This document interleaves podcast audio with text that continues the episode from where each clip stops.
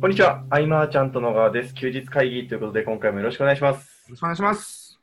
えー、久々の日曜日収録じゃない回ということですね。そうだね。うん。あのー、ちょっと順番がいろいろあるんですけど、うん。えー最初に問い合わせいただいた内容から言っちゃってもいいですかね？ああ、もちろん。はい。はい。で、あの、ちょうど先週更新するタイミングに、フォームから連絡いただきまして、愛さんからいただきました。えー休日会議様、いつも休日会議聞いております。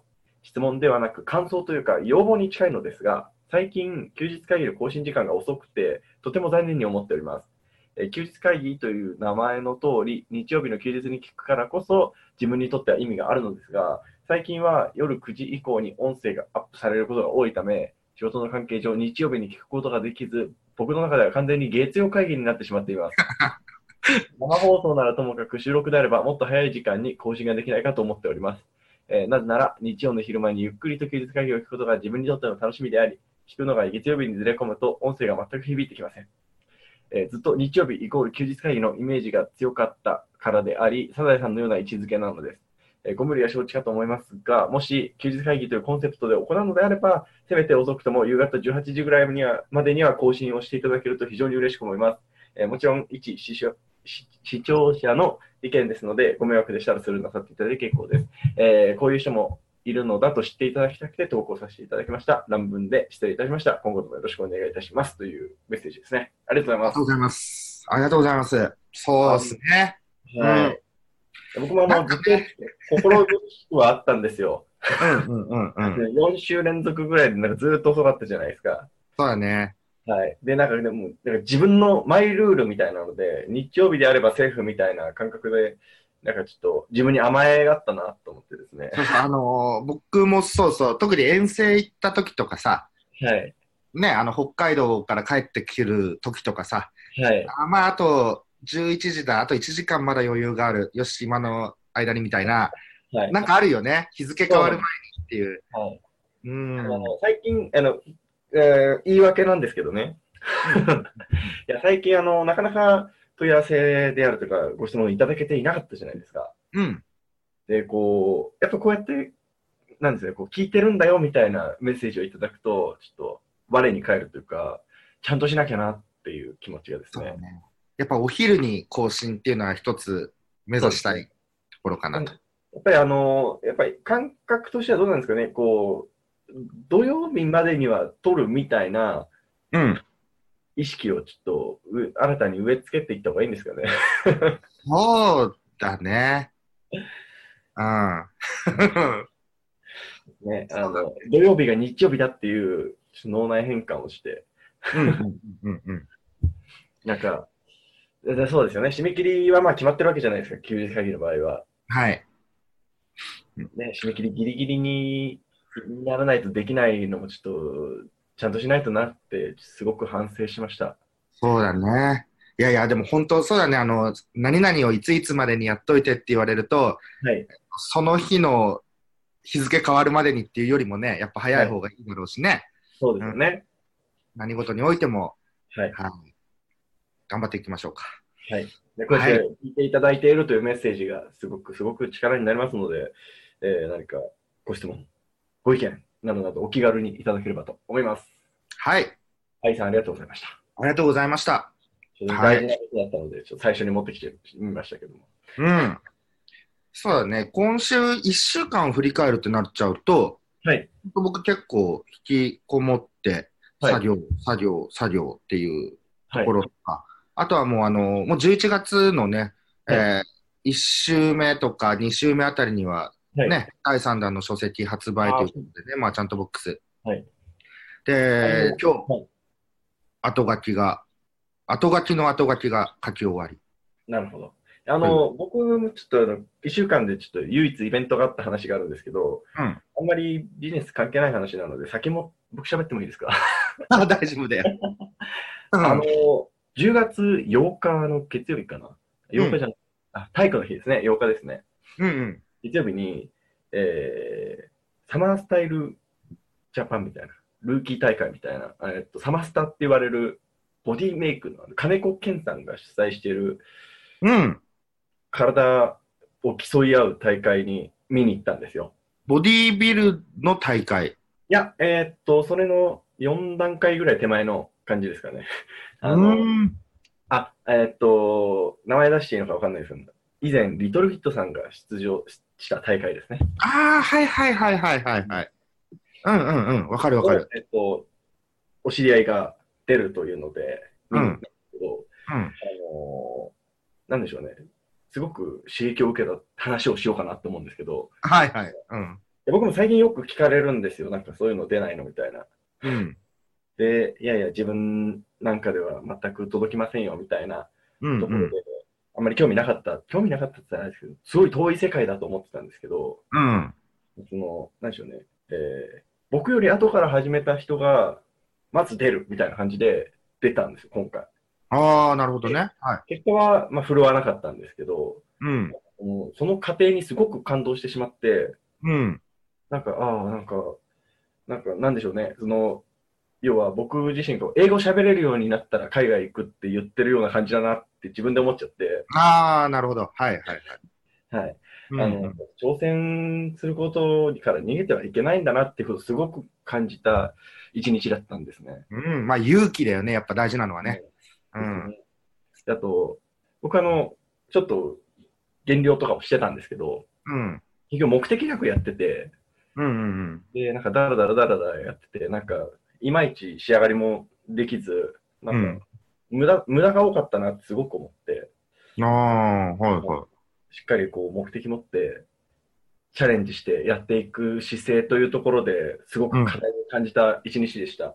ああ、いいじゃん。そういうさ、はいなんか普段のさ、ビジネスとかでさ、はい。そういうことを言われ続けててもさ、耳にタコ状態だったりするかもしれないけど、そういうね。ね、他の分野でそういう刺激を受けると、なんはいかスッと腑に落ちたりね。そうですね。なんかこう、うんもちろん、この体の話、今話でしたけど、僕、体の話だけじゃなくて、なんかこう、全部一緒だな、みたいな。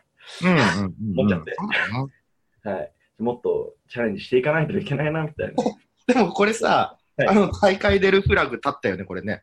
や、でも、あの、団体がいろいろあってですね、うん。こう、どう、なんか、で、なんかこれまた分かりにくい話しちゃうんですけど、だ 団体いくつかあるんですけど、そのなんか自分の体のレベルに合わせて団体選ぶべきか、将来的にどうなりたいのかで選ぶべきかで思ったら、僕は大会見て思ったのは、うん。どうなりたいかの方に行った方が楽しそうだなって思ったんですよ。うんうんうんうんうん。はい。なので、全く振るわないのは分かりながら挑戦することの怖さみたいなのを今うん感じてますね。いや、もうそれは自分がさ、あこういうところいいなと思うさ、ところに、はい。今の力が全然及んでなくても飛び込めば、はい。結構ね、そこの基準値には届かないかもしれないけどね、はい。えーそれなりになるっていうのはね、やっぱあるから。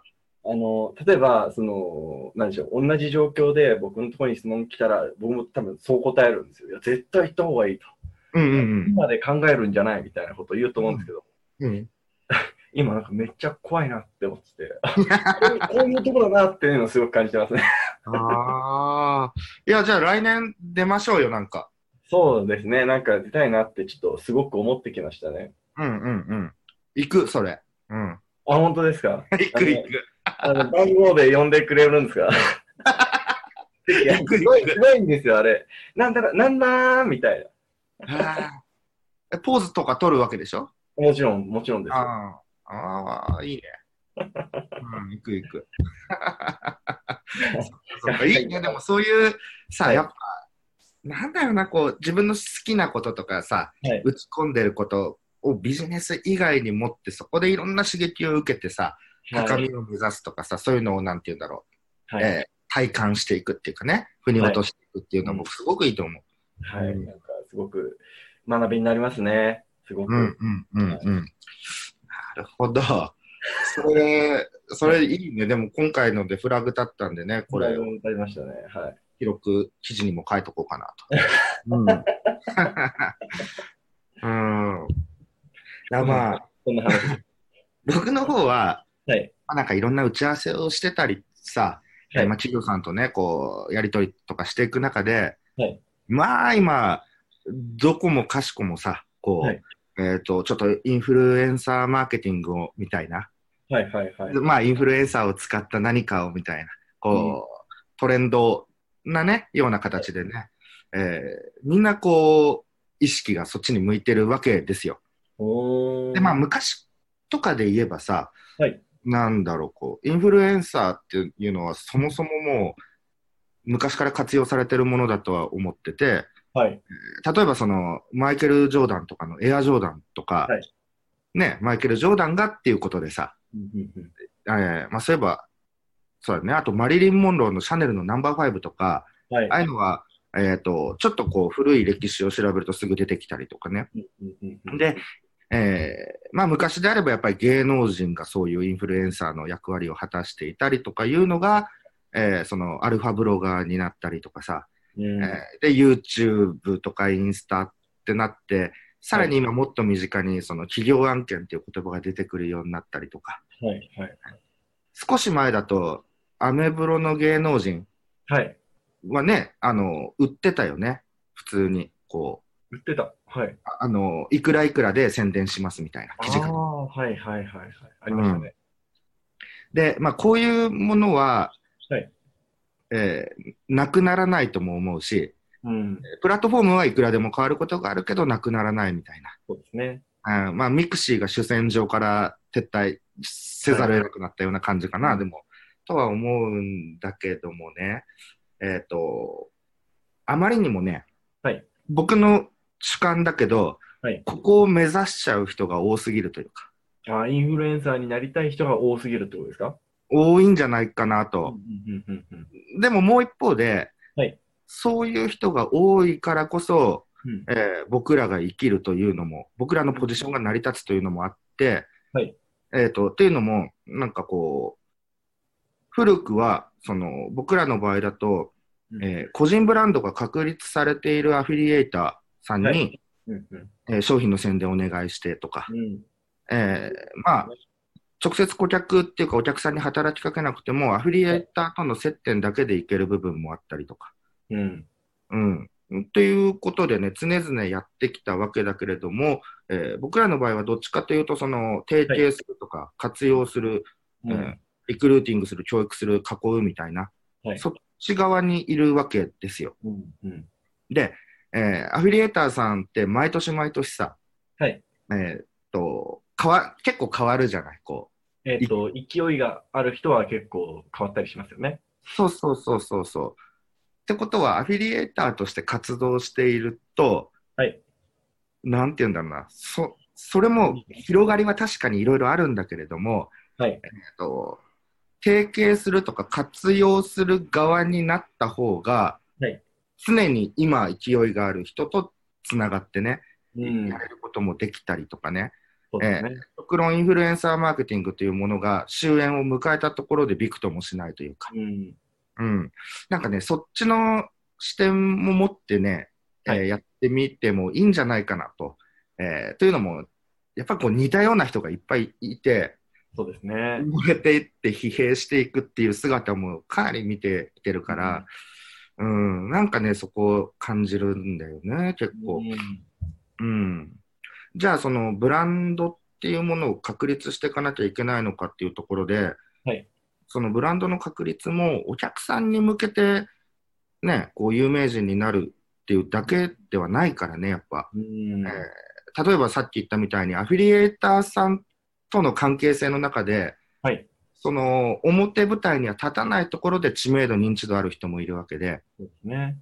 とえーマーケティングプロデューサーといえばこの人っていうのを企業の経営者だけに知れ渡れてれば十分にそれはブランド価値だし、うん。うん、このね、見せ方をね、お客さんに向けてなんとか有名になって、なんとかっていうのははい。ね、これ本当に向き不向きあると思うし、そうですね。やっぱもう、でも、かパイは限られてますもんね。うん。で、えー例外なくね、こう、はい一部の突き抜けた人は別として、こういうのっていうのは、えー最初はまあフォロワー数とか、なんかはい。登録者数っていうところで評価されつつ、えーうん。次第にエンゲージメントに寄っていくっていうかね、ああ、そうですね。部分も。あったりとか、もうこういうのを繰り返していくっていうのを、えー企業側、僕ら側把握して、えーまあ、なんだろうな、こう、両方の視点で見てほしいというかね、凝り固まりすぎずにね、うん。うん。うん、自分自身が、じゃあ僕もインフルエンサーになろうみたいなはいところだけじゃないよっていうのはね、うん。うん、気づいていただきたいし、知っていただきたいなと。うん、アフィリエーターの方で言うと、やっぱこう長く、まあ、活躍されてる方って、このでも教える活動もされていて、うん、こうその中からまた力のあるアフィリエーターさんが育ってきてみたいな、うん、うん。まあポジションが、ポジションをこう、いろんなポジションを持ってる方が多いような気がしますよね。うんうんうんうん。確かに。で、まあ、企業はもちろん、はい。インフルエンサーの姿勢で学ぶところっていうのも結構僕あるんじゃないかなと思ってて、えっと、例えばね、なんか、はいあるこう、テレビとかのさ、番組制作のスタッフさんとかはいから言わせると、えっと、インフルエンサー、まあ、YouTube とかの人たちの方が、はいよっぽどこう正直で視聴者目線であるって言ってるわけですよ。うん。うん、で、テレビ番組の制作者は、例えば、テレビを見ている視聴者を、えーバカにしてたり、舐め切ったりしてても、それは直接伝わらないわけだよね。そうですね。はい。うんそういう意味では、こう、なんて言うんだろうな、YouTuber とか情報発信していく人たちのあり方っていうのは、うん。えー企業さんも学んでいった方がうん。いいとかね、そういう部分はあるんだけれどもね、えーじゃあ、うちもなろうとかね、そういうことではちょっとないんじゃないかなという視点っていう。ああ、なるほど。うんあー B2B というか、その企業さんがじゃあインフルエンサーを作りたいみたいなことですかね。うんうんうんだからインフルエうんンサーとなりたいということですよね。そうそうそうそう。うん。正直、あれですよね、中の人のセンス。うん。あとね、あの、インフルエンサーとしてやられているという方、物が売れないインフルエンサーはやっぱビジネスである以上、えーうん企業にとっては無価値になってしまうっていうね、うん。部分もあるのでね。うん。これはでももちろんそういう喋りがね、得意で、はいはいえーなんだろう、お客さんとのね、リスナーとの接触回数も多いという分では信頼も構築するのは早いだろうし、うん。あくまでもこう、それがでもさ、苦手な人もすごく多いと思うんですよ。そうですね。うんうん。まあ僕らどっちかというと苦手だからね。そうですね。動画で出るとか、僕はあのカメラのレンズ見るの苦手だから。そうそうそう。まあまあまあね、そういうところでさ、はい。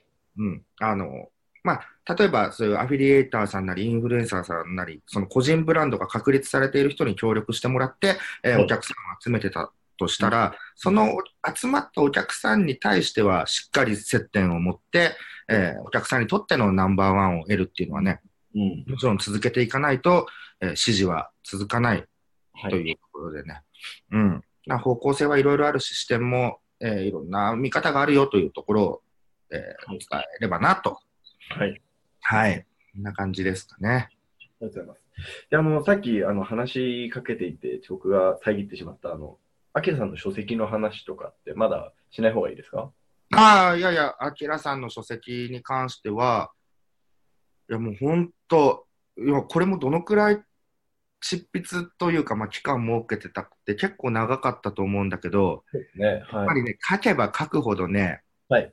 レベルアップしていくっていう。ああ、そうなるとまた書き直したくなっちゃうやつですね。そうそう。で、あの、例えば、検証して積み重なるノウハウももちろんあるけれども、はい。伝え方もレベルアップしていくんだよね。おその方が分かりやすいんじゃないかとか。はいはいはい。うん。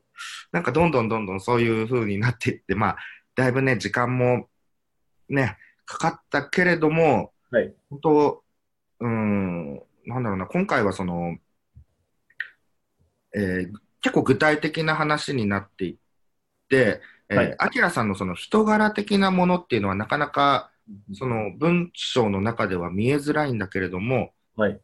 でも、その、書籍だけではなく、足りない部分は、えーウェブで、あの、基礎設定とか、はい。その辺でページ割くともったいないんで、その辺はウェブに、えーアップしたりとか、うん。えー変動性のあるものに関しては随時、ええーブログの方でアップデートしていくとか、うん。そういう、なんだろう、気概っはい。ていうのがね、すごくにじみ出てて、うん。うん、いいさんらしいですね。本というか企画になってるんじゃないかなとは、うん、思いますね。はい。うん、うん、うん。が、えっと、公開が、おおよそ、いや、おおよそ、今のざっくりなこう計算だと11月、まあでも前半としか、ああ、じゃあ割ともうすぐなんですね。そうだね。うんうんうん。その10月20日のマーチャントクラブはい。の、えーまあ後半はまあいろんなね、えー案内とか、こんなサービスできたよとか、そういうのやっていくわけだけれども、はいそこでね、アキラさんには、えーお話ししていただこうというところで、はいえーぎゅうぎゅうにスケジュール詰めて間に合わせてるみたいな。なるほど。進捗があり次第、きっと、休日会議でもまた紹介できるかな。そうですね。うん。まあね、なんかまた、いろんな人にやっぱり知ってほしいし、はい。えーキャンペーンを打つとかね、言うと、なんかいろいろ賛否両論はあるかもしれないんだけれども、やっぱり知ってもらいたいっていうのがあるので、今回は、まあ Facebook ライブなり YouTube ライブとかをね、えーはい。連発しながら、えー、アキラさんには家に帰らずですね、深夜もいろいろ配信していこうかなと 思ってますね。うん。はいはい。またじゃあ進捗ははい、ありがとうございます。来週、次かその次ぐらいにはもっと具体的な話ができるかなと。はい、ありがとうございます。えーということでですね、えー休日会議、えー日曜日、なるべく早い時間帯に更新できるように頑張っていきたいと思いますので、えーはいどうぞよろしくお願いいたします。よろしくお願いします。ということで、今回以上にしたいと思います。ありがとうございました。ありがとうございました。休日会議に関するご意見、ご感想は、サイト上より受けたまわっております。休日会議と検索していただき、ご感想、ご質問フォームよりご連絡ください。